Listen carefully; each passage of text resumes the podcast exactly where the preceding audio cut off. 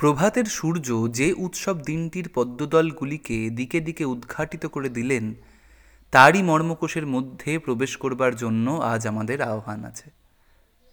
তার স্বর্ণরেণুর অন্তরালে যে মধু সঞ্চিত আছে, সেখান থেকে কি কোনো সুগন্ধ আজ আমাদের হৃদয়ের মাঝখানে এসে পৌঁছায়নি?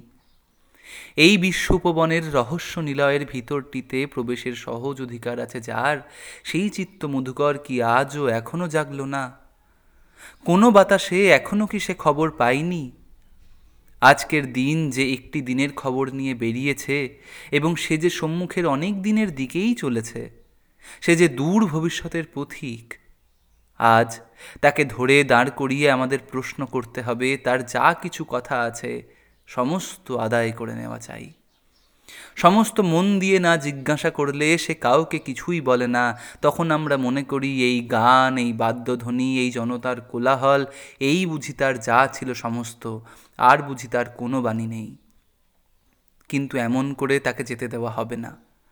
আজ এই সমস্ত কোলাহলের মধ্যে যে নিস্তব্ধ হয়ে আছে, সেই পথিকটিকে জিজ্ঞাসা করো, আজ কিসের উৎসব? প্রতি বৎসর বসন্তে আমের বনে ফলভরা শাখার মধ্যে দক্ষিণের বাতাস বইতে থাকে। সেই সময়ে আমের বনে তার বার্ষিক উৎসবের ঘটা। কিন্তু এই উৎসবের উৎসবত্ব কি নিয়ে? কিসের জন্য? না, যে বীজ থেকে আমের গাছ জন্মেছে, সেই বীজ অমর হয়ে গেছে, এই শুভ খবরটি দেবার জন্য। বৎসরে বৎসরে ফল ধরছে, সে ফলের মধ্যে সেই একই বীজ, সেই পুরাতন বীজ সে আর কিছুতেই ফুরোচ্ছে না। সে নিত্যকালের পথে নিজেকে দ্বিগুণিত, চতুর্গুণিত, সহস্রগুণিত করে চলছে। শান্তিনিকেতনের সাম্বৎসরিক উৎসবের সফলতার মর্মস্থান যদি উদ্ঘাটন করে দেখি, তবে দেখতে পাবো এর মধ্যে সেই বীজ অমর হয়ে আছে, যে বীজ থেকে এই আশ্রম বনস্পতি জন্ম লাভ করেছে। সে হচ্ছে সেই দীক্ষা গ্রহণের বীজ। মহর্ষির সেই জীবনের দীক্ষা এই আশ্রম বনস্পতিতে আজ আমাদের জন্য ফলছে এবং আমাদের আগামীকালের উত্তর বংশীয়দের জন্যে ফলতেই থাকবে। বহুকাল পূর্বে কোন একদিনে মহর্ষি দীক্ষা গ্রহণ করেছিলেন সে খবর কজন লোকই বা জানত? যারা জেনেছিল, যারা দেখেছিল, তারা মনে মনে ঠিক করেছিল, এই একটি ঘটনা আজকে ঘটল এবং আজকেই এটা শেষ হয়ে গেল। কিন্তু দীক্ষা গ্রহণ ব্যাপারটিকে সেই সুদূরকালের সাতই পৌষ নিজের কয়েক ঘণ্টার মধ্যে নিঃশেষ করে ফেলতে পারেনি। সেই একটি দিনের মধ্যেই একে কুলিয়ে উঠল না। সেদিন যার খবর কেউ পায়নি এবং তারপরে বহুকাল পর্যন্ত যার পরিচয় পৃথিবীর কাছে অজ্ঞাত ছিল, সেই সাতই পৌষের দীক্ষার দিন আজ অমর হয়ে বৎসরে বৎসরে উৎসব ফল প্রসব করছে। আমাদের জীবনে কত শত ঘটনা ঘটে যাচ্ছে, কিন্তু চিরপ্রান্ত তাদের স্পর্শ করে না। তারা ঘটছে এবং মিলিয়ে যাচ্ছে, তার হিসেব কোথাও থাকছে না। কিন্তু মহাপ্রাণ এসে কার জীবনের কোন মুহূর্তটিতে কখন লুকিয়ে স্পর্শ করে দেন, তার উপরে নিজের অদৃশ্য চিহ্নটি লিখে দিয়ে চলে যান। তারপরে তাকে কেউ না দেখুক, কেউ না জানুক, সে হেলায় ফেলায় পড়ে থাক। তাকে আবর্জনা বলে লোকে ঝেঁটিয়ে ফেলুক। সেদিনকার এবং তারপরে বহুদিনকার ইতিহাসের পাতে তার কোনো উল্লেখ না থাকুক। কিন্তু সে রয়ে গেল। জগতের রাশি রাশি মৃত্যু ও বিস্মৃতির মাঝখান থেকে সে আপনার অঙ্কুরটি নিয়ে অতি অনায়াসে মাথা তুলে উঠে নিত্যকালের সূর্যালোক এবং নিত্যকালের সমীরণ তাকে পালন করবার ভার গ্রহণ করে সদাচঞ্চল সংসারের ভয়ঙ্কর ঠেলাঠেলিতেও তাকে আর সরিয়ে ফেলতে পারে না। মহর্ষির জীবনের একটি সাতই পোষকে সেই প্রাণস্বরূপ অমৃত পুরুষ একদিন নিঃশব্দে স্পর্শ করে গিয়েছেন, তার উপরে আর মৃত্যুর অধিকার রইল না। সেই দিনটি তার জীবনের সমস্ত দিনকে ব্যপ্ত করে কীরকম করে প্রকাশ পেয়েছে তা কারও অগোচর নেই। তারপরে তার দীর্ঘ জীবনের মধ্যেও সেই দিনটির শেষ হয়নি। আজও সে বেঁচে আছে। শুধু বেঁচে নেই, তার প্রাণশক্তির বিকাশ ক্রমশই প্রবলতর হয়ে উঠছে। পৃথিবীতে আমরা অধিকাংশ লোকই প্রচ্ছন্ন হয়ে আছি। আমাদের মধ্যে সেই প্রকাশ নেই যে প্রকাশকে ঋষি আহ্বান করে বলছেন আবিরা আবিরাবির্ম এধি। হে প্রকাশ, তুমি আমাতে প্রকাশিত হও। তার সেই প্রকাশ, যার জীবনে আবির্ভূত, তিনি তো আর নিজের ঘরের প্রাচীরের দ্বারা নিজেকে আড়াল করে রাখতে পারেন না এবং তিনি নিজের রায়টুকুর মধ্যেই নিজে সমাপ্ত হয়ে থাকেন না। নিজের মধ্যে থেকে তাকে সর্বদেশে এবং নিত্যকালে বাহির হতেই হবে। সেই জন্যেই উপনিষদ বলেছেন যদ্দৈতম অনুপশ্যতি আত্মানং দেবমঞ্জসা, ঈশানং ভূতভব্যস্য ন তত বিজুগুপ্সতে। যখন এই দেবতাকে, এই পরমাত্মাকে, এই ভূত ভবিষ্যতের ঈশ্বরকে কোনো ব্যক্তি সাক্ষাৎ দেখতে পান, তখন তিনি গোপনে থাকতে পারেন না। তাকে যিনি সাক্ষাৎ দেখেছেন, অর্থাৎ একেবারে নিজের অন্তরাত্মার মাঝখানেই দেখেছেন, তার আর পর্দা নেই, দেয়াল নেই, প্রাচীর নেই, তিনি সমস্ত দেশের, সমস্ত কালের, তার কথার মধ্যে, আচরণের মধ্যে, নিত্যতার লক্ষণ আপনিই প্রকাশ পেতে থাকে। এর কারণ কি? এর কারণ হচ্ছে এই যে, তিনি যে আত্মা নং সকল আত্মার আত্মাকে দেখেছেন, যারা সেই আত্মাকে দেখেনি তারা অহংকেই বড় করে দেখে। তারা বাহিরের দরজার কাছেই ঠেকে গিয়েছে। তারা কেবল আমার খাওয়া, আমার পড়া, আমার বুদ্ধি, আমার মত, আমার খ্যাতি, আমার বৃত্ত একেই প্রধান করে দেখে। এই যে অহংকার, এতে সত্য নেই, নিত্য নেই। এই আলোকের দ্বারা নিজেকে প্রকাশ করতে পারে না, আঘাতের দ্বারা প্রকাশ করতে চেষ্টা করে। কিন্তু যে লোক আত্মাকে দেখেছে, সে আর অহংয়ের দিকে দৃকপাত করতে চায় না। তার সমস্ত অহংয়ের আয়োজন পুরে ছাই হয়ে যায়। যে প্রদীপে আলোকের শিখা ধরেনি, সেই তো নিজের প্রচুর তেল ও পোলতের সঞ্চয় নিয়ে গর্ব করে। আর যাতে আলো একবার ধরে গিয়েছে, সে কি আর নিজের তেল পোলতের দিকে ফিরে তাকায়? সেই ওই আলোটির পিছনে তার সমস্ত তেল, সমস্ত পোলতে উৎসর্গ করে দেয়। কিন্তু সে একেবারে প্রকাশ হয়ে পড়ে, সে আর নিজের আড়ালে গোপনে থাকতে পারে না। না তত বিজিগুপ্সতে কেন? কেননা তিনি অনুপশ্যতি আত্মানং দেবং। তিনি আত্মাকে দেখেছেন, দেবকে দেখেছেন। দেব শব্দের অর্থ দীপ্তিমান। আত্মা যে দেব, আত্মা যে জ্যোতির্ময়, আত্মা যে শতপ্রকাশিত, অহং প্রদীপ মাত্র আর আত্মা যে আলোক অহং দ্বীপ যখন এই আত্মাকে, এই দীপ্তিকে উপলব্ধি করে, তখন সে কি আর অহংকারের সঞ্চয় নিয়ে থাকে? তখন সে আপনার সব দিয়েই সেই আলোককেই প্রকাশ করে। সে যে তাকে দেখেছে, যিনি ঈশান ভূত ভব্যস্য যিনি অতীত ও ভবিষ্যতের অধিপতি। সেই জন্যেই সে যে সেই বৃহৎকালের ক্ষেত্রেই আপনাকে এবং সব কিছুকেই দেখতে পায়। সে তো কোনো সাময়িক আসক্তির দ্বারা বদ্ধ হয় না, কোনো সাময়িক ক্ষোভের দ্বারা বিচলিত হতে পারে না। এই জন্যেই তার বাক্য ও কর্ম নিত্য হয়ে ওঠে। তা কালে কালে ক্রমশই প্রবলতর হয়ে ব্যক্ত হতে থাকে। যদি বা কোনো এক সময়ে কোনো কারণে তা আচ্ছন্ন হয়ে পড়ে, তবে নিজের আচ্ছাদনকে দগ্ধ করে আবার নবীনতর উজ্জ্বলতা এসে দীপ্যমান হয়ে ওঠে। মহর্ষির সাতই পৌষের দীক্ষার উপরে আত্মার দীপ্তি পড়েছিল। তার উপরে ভূত ভবিষ্যতের যিনি ঈশান, তার আবির্ভাব হয়েছিল। এই জন্যে সেই দীক্ষা ভিতরে থেকে তার জীবনকে ধনীগৃহের প্রস্তর কঠিন আচ্ছাদন থেকে সর্বদেশ, সর্বকালের দিকে উদ্ঘাটিত করে দিয়েছে এবং সেই সাতই পোষ এই শান্তিনিকেতন আশ্রমকে সৃষ্টি করেছে এবং এখনও প্রতিদিন একে সৃষ্টি করে তুলেছে। তিনি আজ প্রায় অর্ধ শতাব্দী হল যেদিন এর সপ্তপর্ণের ছায়া এসে বসলেন, সেদিন তিনি জানতেন না যে তার জীবনের সাধনা এইখানে নিত্য হয়ে বিরাজ করবে।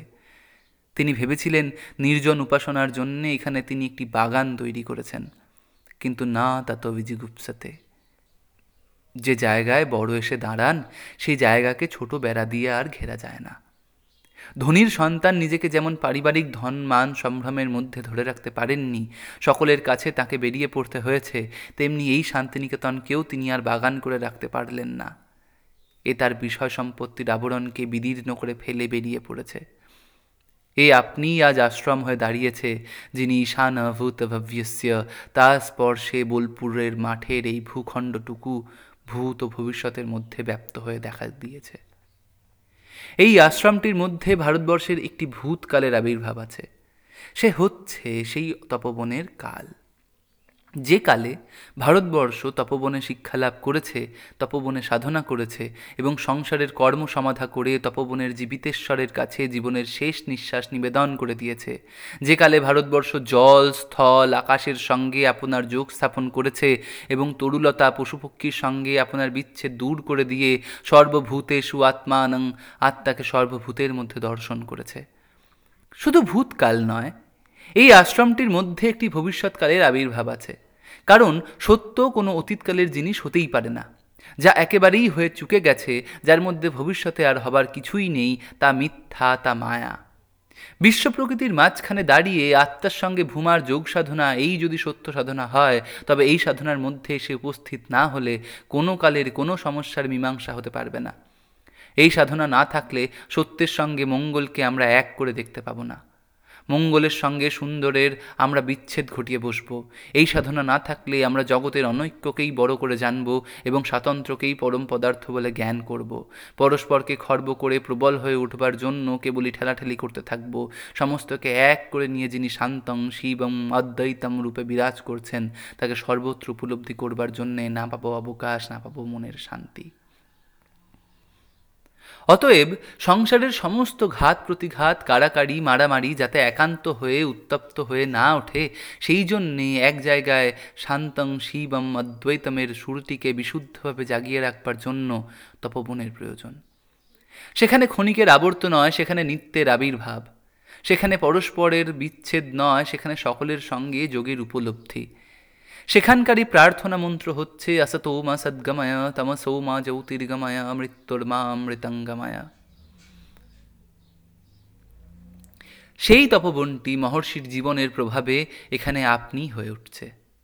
এখানকার বিরাট প্রান্তরের মধ্যে তপস্যার দীপ্তি আপনি বিস্তীর্ণ হয়েছে। এখানকার তরুলতার মধ্যে সাধনার নিবিড়তা আপনিই সঞ্চিত হয়ে উঠেছে। ঈশানভূত ভব্যস্য এখানকার আকাশের মধ্যে তার একটি বরের আসন পেতেছেন। সেই মহৎ আবির্ভাবটি আশ্রমবাসী প্রত্যেকের মধ্যে প্রতিদিন কাজ করছে। প্রত্যেক দিনটি প্রান্তরের প্রান্ত হতে নিঃশব্দে উঠে এসে তাদের দুই চক্ষুকে আলোকের অভিষেকে নির্মল করে দিচ্ছে। সমস্ত দিনই আকাশ অলক্ষ্যে তাদের অন্তরের মধ্যে প্রবেশ করে জীবনের সমস্ত সংকোচগুলিকে দুই হাত দিয়ে ধীরে ধীরে প্রসারিত করে দিচ্ছে। তাদের হৃদয়ের গ্রন্থি অল্পে অল্পে মোচন হচ্ছে, তাদের সংস্কারের আবরণ ধীরে ধীরে ক্ষয় হয়ে যাচ্ছে, তাদের ধৈর্য দৃঢ়তর, ক্ষমা গভীরতর হয়ে উঠছে এবং আনন্দময় পরমাত্মার সঙ্গে তাদের অব্যবহিত চেতনাময় যোগের ব্যবধান একদিন ক্ষীণ হয়ে দূর হয়ে যাবে। সেই শুভক্ষণের জন্য তারা প্রতিদিন পূর্ণতর আশার সঙ্গে প্রতীক্ষা করে আছে। তারা দুঃখকে, অপমানকে, আঘাতকে, উদার শক্তির সঙ্গে বহন করবার জন্য দিনে দিনে প্রস্তুত হচ্ছে এবং যে জ্যোতির্ময় পরমানন্দ ধারা বিশ্বের দুই কুলকে উদ্বেল করে দিয়ে নিরন্তর ধারায় দিক দিগন্তরে ঝরে পড়ে যাচ্ছে, জীবনকে তারই কাছে নত করে ধরবার জন্য তারা একটি আহ্বান শুনতে পাচ্ছে। এই তপবনটির মধ্যে একটি নিগূঢ় রহস্যময় সৃষ্টির কাজ চলছে, সেই রহস্যটি আমাদের মধ্যে কে দেখতে পাচ্ছে? যে একটি জীবন দেহের আবরণ আজ ঘুচিয়ে দিয়ে পরম প্রাণের পদপ্রান্তে আপনাকে সম্পূর্ণ সমর্পণ করে দিয়েছে, সেই জীবনের ভাষামুক্ত, স্বরমুক্ত, অতি বিশুদ্ধ আনন্দ, এখানকার নিস্তব্ধ আকাশের মধ্যে নির্মল ভক্তিরসে সরস একটি পবিত্র বাণীকে কেবলই বিকীর্ণ করছে, কেবলই বলছে, তিনি আমার প্রাণের আরাম, আত্মার শান্তি, মনের আনন্দ। সে বলা আর শেষ হচ্ছে না, সেই আনন্দের কাজ আর ফুরালো না। জগতে একমাত্র আনন্দই যে সৃষ্টি করে সৃষ্টি করে তুলছে। এখানকার গাছপালা শ্যামলতার উপরেই একটি প্রগাঢ় শান্তির সুস্নিগ্ধ অঞ্জন প্রতিদিন যেন নিবিড় করে মাখিয়ে দিচ্ছে। অনেক দিনের অনেক সুগভীর আনন্দ মুহূর্ত এখানকার সূর্যোদয়কে, সূর্যাস্তকে এবং নিশীথ রাত্রের নীরব নক্ষত্র লোককে দেবর্ষী নারদের বিনার তারগুলির মতো অনির্বচনীয় ভক্তির সুরে আজও কম্পিত করে তুলছে। সেই আনন্দ সৃষ্টির অমৃতময় রহস্য আমরা আশ্রমবাসীরা কি প্রতিদিন উপলব্ধি করতে পারব না? একদিন একজন সাধক অকস্মাৎ কোথা থেকে কোথায় যেতে এই ছায়াশূন্য বিপুল প্রান্তরের মধ্যে যুগল সপ্তপর্ণ গাছের তলায় বসলেন, সেই দিনটি আর মরল না। সেই দিনটি বিশ্বকর্মার সৃষ্টি শক্তির মধ্যে চিরদিনের মতো আটকা পড়ে গেল। শূন্য প্রান্তরের পটে উপরের রঙের পর রং, প্রাণের পর প্রাণ ফলিয়ে তুলতে লাগল। যেখানে কিছুই ছিল না, যেখানে ছিল বিভীষিকা, সেখানে একটি পূর্ণতার মূর্তি প্রথমে আভাসে দেখা দিল, তারপরে ক্রমে ক্রমে দিনে দিনে বর্ষে বর্ষে স্পষ্টতর হয়ে উঠতে লাগল। এই যে আশ্চর্য রহস্য, জীবনের নিগূঢ় ক্রিয়া, আনন্দের নিত্যলীলা, সে কি আমরা এখানকার শালবনের মর্মরে, এখানকার আম্রবনের ছায়াতলে উপলব্ধি করতে পারব না? শরতের অপরিমেয় শুভ্রতা যখন এখানে শিউলি ফুলের অজস্র বিকাশের মধ্যে আপনাকে প্রভাতের পর প্রভাতে ব্যক্ত করে করে কিছুতে আর ক্লান্তি মানতে চায় না, তখন সেই অপর্যাপ্ত পুষ্পবৃষ্টির মধ্যে আরও একটি অপরূপ শুভ্রতার অমৃত বর্ষণ কি নিঃশব্দে আমাদের জীবনের মধ্যে অবতীর্ণ হতে থাকে না? এই পৌষের শীতের প্রভাতে দিকপ্রান্তের উপর থেকে একটি সূক্ষ্ম শুভ্র কুহেলিকার আচ্ছাদন যখন উঠে যায় আমলকি কুঞ্জের জলভারপূর্ণ কম্পিত শাখাগুলির মধ্যে উত্তর বায়ু সূর্যকিরণকে পাতায় পাতায় নৃত্য করতে থাকে এবং সমস্ত দিন শীতের রৌদ্র, এখানকার অবাধ প্রসারিত মাঠের উপরকার সুদূরতাকে একটি অনির্বচনীয় বাণীর দ্বারা ব্যাকুল করে তোলে। তখন এর ভিতর থেকে আরেকটি গভীরতর আনন্দ সাধনার স্মৃতি কি আমাদের হৃদয়ের মধ্যে ব্যপ্ত হয়ে পড়ে না? একটি পবিত্র প্রভাব, একটি অপরূপ সৌন্দর্য, একটি পরম প্রেম কি ঋতুতে ঋতুতে, ফলপুষ্প পল্লবের নব নব বিকাশে আমাদের সমস্ত অন্তকরণে তার অধিকার বিস্তার করছে না? নিশ্চয়ই করছে। কেননা এইখানেই যে একদিন সকলের চেয়ে বড় রহস্য নিকেতনের একটি দ্বার খুলে গিয়েছে। এখানে গাছের তলায় প্রেমের সঙ্গে প্রেম মিলেছে, দুই আনন্দ এক হয়েছে। যেই এস অস্য পরমানন্দ যে ইনি ইহার পরমানন্দ, সেই ইনি এবং এ কতদিন এইখানে মিলেছে? হঠাৎ কত উষার আলোয় কত দিনের অবসান বেলায় কত নিশীথ রাত্রের নিস্তব্ধ প্রহরে, প্রেমের সঙ্গে প্রেম, আনন্দের সঙ্গে আনন্দ। সেদিন যে দ্বার খোলা হয়েছে, সেই দ্বারের সম্মুখে এসে আমরা দাঁড়িয়েছি। কিছুই কি শুনতে পাবো না। কাউকেই কি দেখা যাবে না। সেই মুক্তদ্বারের সামনে আজ আমাদের উৎসবের মেলা বসেছে। ভিতর থেকে একটি আনন্দ গান বাহির হয়ে এসে আমাদের এই সমস্ত দিনের কলরবকে সুধাসিক্ত করে তুলবে না। না, কখনোই তা হতে পারে না। বিমুখ চিত্তও ফিরবে, পাষাণ হৃদয়ও গলবে, শুষ্ক শাখাতেও ফুল ফুটে উঠবে। হে শান্তিনিকেতনের অধিদেবতা পৃথিবীতে যেখানেই মানুষের চিত্ত বাধামুক্ত, পরিপূর্ণ প্রেমের দ্বারা তোমাকে স্পর্শ করেছে, সেইখানেই অমৃত বর্ষণে একটি আশ্চর্য শক্তি সঞ্জাত হয়েছে। সে শক্তি কিছুতেই নষ্ট হয় না। সে শক্তি চারিদিকের গাছপালাকেও ছাড়িয়ে ওঠে, চারিদিকের বাতাসকে পূর্ণ করে। কিন্তু তোমার এই আশ্চর্য লীলা শক্তিকে তুমি আমাদের কাছে প্রত্যক্ষ করে রেখে দিতে চাও না। তোমার পৃথিবী আমাদের একটি প্রচণ্ড টানে টানে রেখেছে কিন্তু তার দড়িদড়া, তার টানাটানি কিছুই চোখে পড়ে না। তোমার বাতাস আমাদের উপর যে ভার চাপিয়ে রেখেছে সেটি কম ভার নয়, কিন্তু বাতাসকে আমরা ভারী বলেই জানি নে। তোমার সূর্যালোক নানা প্রকারে আমাদের উপর যে শক্তি প্রয়োগ করছে, যদি গণনা করতে যাই তার পরিমাণ দেখে আমরা স্তম্ভিত হয়ে যাই, কিন্তু তাকে আমরা আলো বলেই জানি, শক্তি বলেই জানি নে। তোমার শক্তির উপরে তুমি এই হুকুম জারি করেছ যে সে লুকিয়ে লুকিয়ে আমাদের কাজ করবে এবং দেখাবে যেন সে খেলা করছে।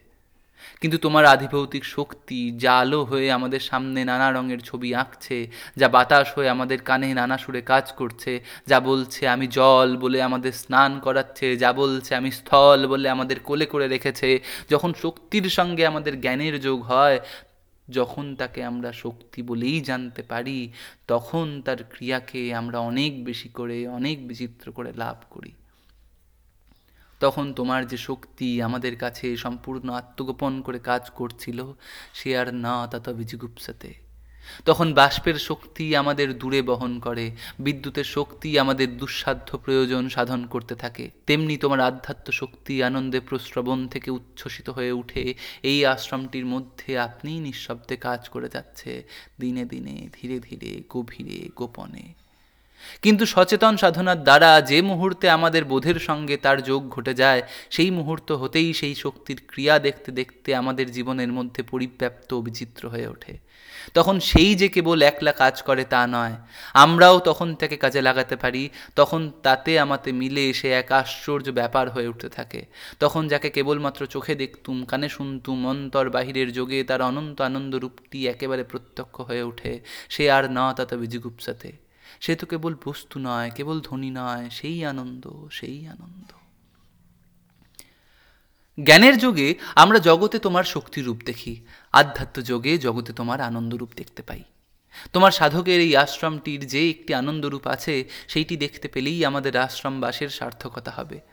কিন্তু সেটি তো অবচেতনভাবে হবে না, সেটি তো মুখ ফিরিয়ে থাকলে পাবো না। হে যোগী, তুমি যে আমাদের দিক থেকেও যোগ চাও, জ্ঞানের যোগ, প্রেমের যোগ, কর্মের যোগ আমরা শক্তির দ্বারাই তোমার শক্তিকে পাবো, ভিক্ষার দ্বারা নয়। এই তোমার অভিপ্রায়। তোমার জগতে যে ভিক্ষুকতা করে, সেই সবচেয়ে বঞ্চিত হয়। যে সাধক আত্মার শক্তিকে জাগ্রত করে আত্মানাং পরিপশ্যাতি, না তাতা বিজিগুপ্সাতে।